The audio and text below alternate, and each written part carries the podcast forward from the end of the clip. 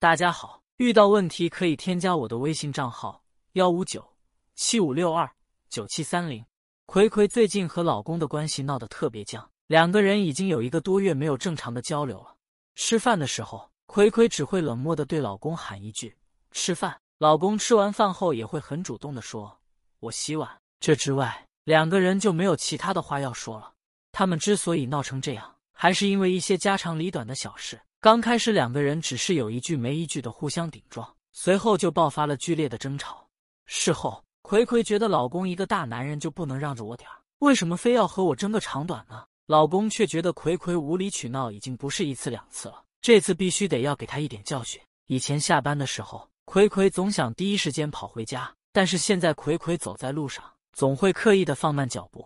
因为他有点接受不了家里冰冷的气氛。其实夫妻之间的吵架分两种，一种是越吵越离不开对方，越吵感情越深；另外一种呢，就是越吵越仇恨对方的夫妻。为什么有些夫妻越吵架感情越好？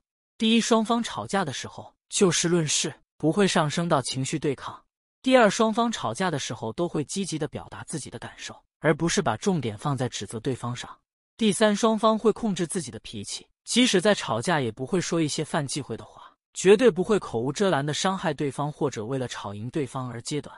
能做到这三点的夫妻，不管怎么吵架，他们的婚姻都不会吵散的。而且越吵，双方就会越了解彼此。那如果夫妻出现分歧时，我们又该怎样进行正确的沟通呢？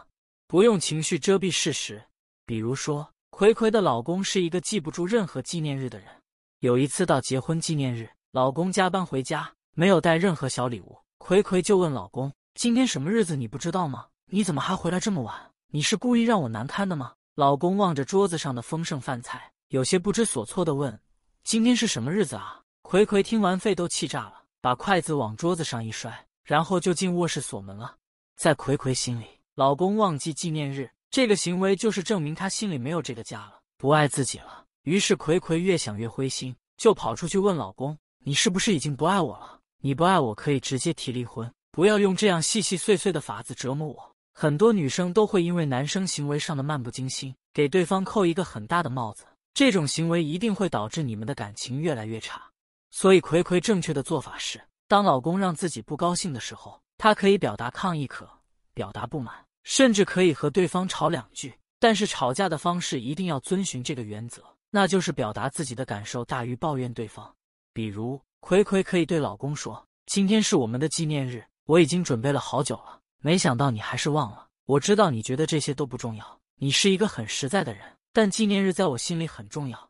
你这样做让我觉得被你忽视了，我感觉不到你的爱，这让我很难过。这样一来，男人才能知道你心里在想什么，他才会关注你的感受。表达需求要直接，表达愤怒要柔软。